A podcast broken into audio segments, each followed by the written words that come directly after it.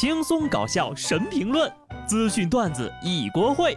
不得不说，开讲了。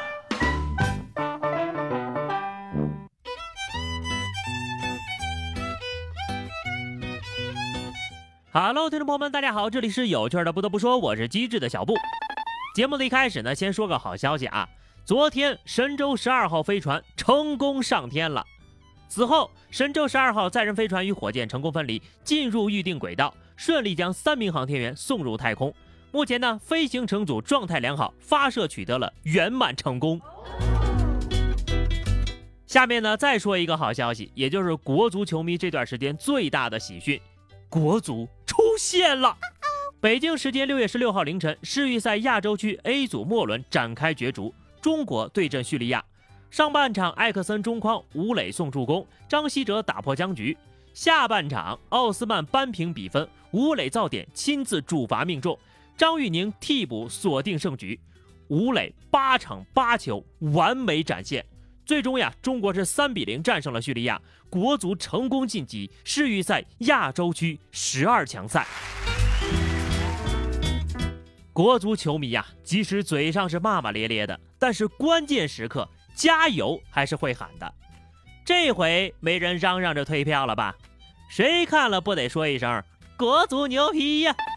说到底呀，都是咱自家的球队，好了坏了那都能热搜上走一走。关停了多年的官方微博中国足球队的也终于把评论区打开了，知道这是什么意思吗？夸我呀，就现在！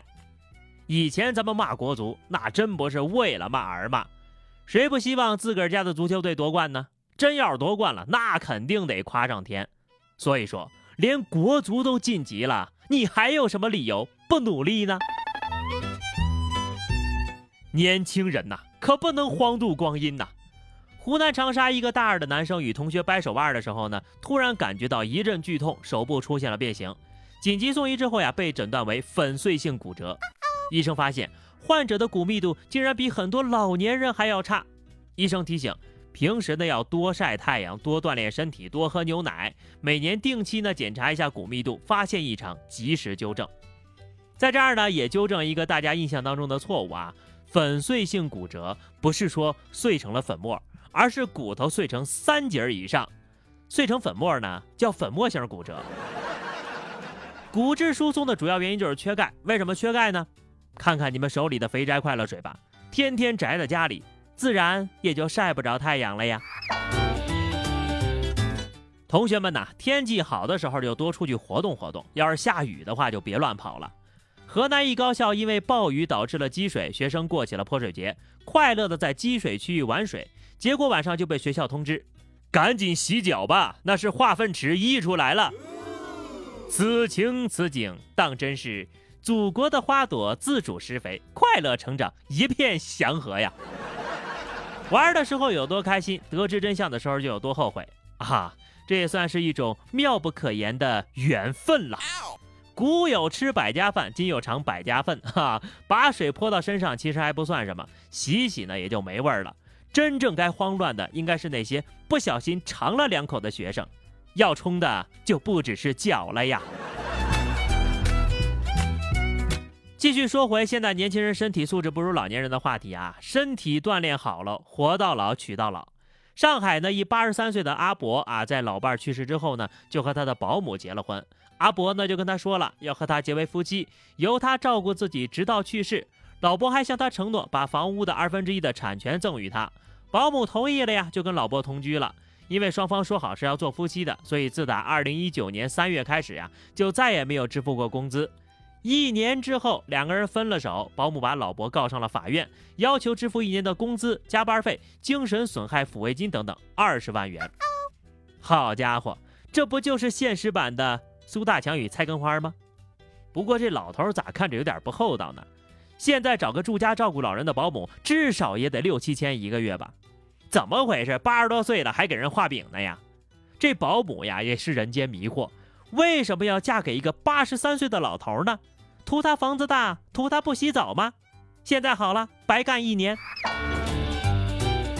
这么一分析啊，就感觉两个人都是心怀鬼胎的啊。说完大爷呢，咱们再说说大妈。正黄旗大妈后继有人了。北京地铁上，一大妈叫一小伙子给他让座，不料坐下之后呀，大妈仍然大声的训话：“他年轻，他就应该给老人让座。那什么年轻人呢？不尊老不爱幼的。我年轻的时候呀，老给人让座，特别积极。”这就是道德绑架。凭什么年轻人就必须得让座？而且人家已经给你让座了，为什么啊还训斥个没完了？你又不是人家的爹妈。在脸皮厚这方面呀，也只有正黄旗大妈能跟他媲美了。你要是没什么大缺陷啊，也体谅体谅人忙了一天的年轻人吧。下面呢，又到了反诈宣传的时间了啊！在电信网络诈骗的抓捕现场，民警就发现这骗子们的桌上呀，放着很多心理学的书籍，比方说墨菲定律呀、说话的艺术呀、说话的心理学呀等等等等。他们呢拥有不止一份话术，而且重点标的是清清楚楚，还会定期修改更新套路。警方提醒：不贪不信不转账，不要给骗子可乘之机。震惊了！你说有这点时间，费这点脑子，干点正事不好吗？用到高考上，说不定呀都能上个一本了，还用干这种偷鸡摸狗、提心吊胆的事吗？不过呀，这也真的是这几本书被黑得最惨的一次。心理学表示可不背这个锅。说实话，咱们倒是不怕有骗子，就怕骗子有文化，而且呢，往地狱的深渊里日日深耕。现在骗子的花样是越来越多了，我们也只能提高警惕，谨防被骗了。可是有的人呢，就上赶着被骗。杭州文苑派出所接到接警啊，说是一名女士可能正在遭遇电信诈骗。民警来到家中劝阻，可是她却反锁房门，并称呢是警察不让她开门的。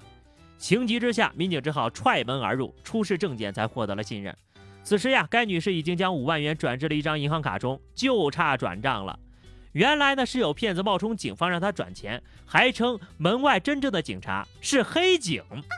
我的天哪，无间道看多了吧啊！警察叔叔很生气，当着人家的面冒充人家，还说人家是假的，你是不是很拽？真的是操碎了心，磨破了嘴，你有本事开门呐你！人与人之间的信任呢？啊，信骗子，不相信警察了。诈骗技巧如此娴熟的罪犯，只有送进去给大家做做科普了。安徽合肥警方打掉了一个杀猪盘的诈骗团伙，安排电信诈骗的嫌疑人现身说法，为受众讲述电信诈骗的常见手段，堪称是年度最佳的防诈宣传片了。受害人看了表示，伤害很大，侮辱性也极强呀。嫌疑人表示，感谢警察叔叔让我找到新的平台，这就叫物尽其用。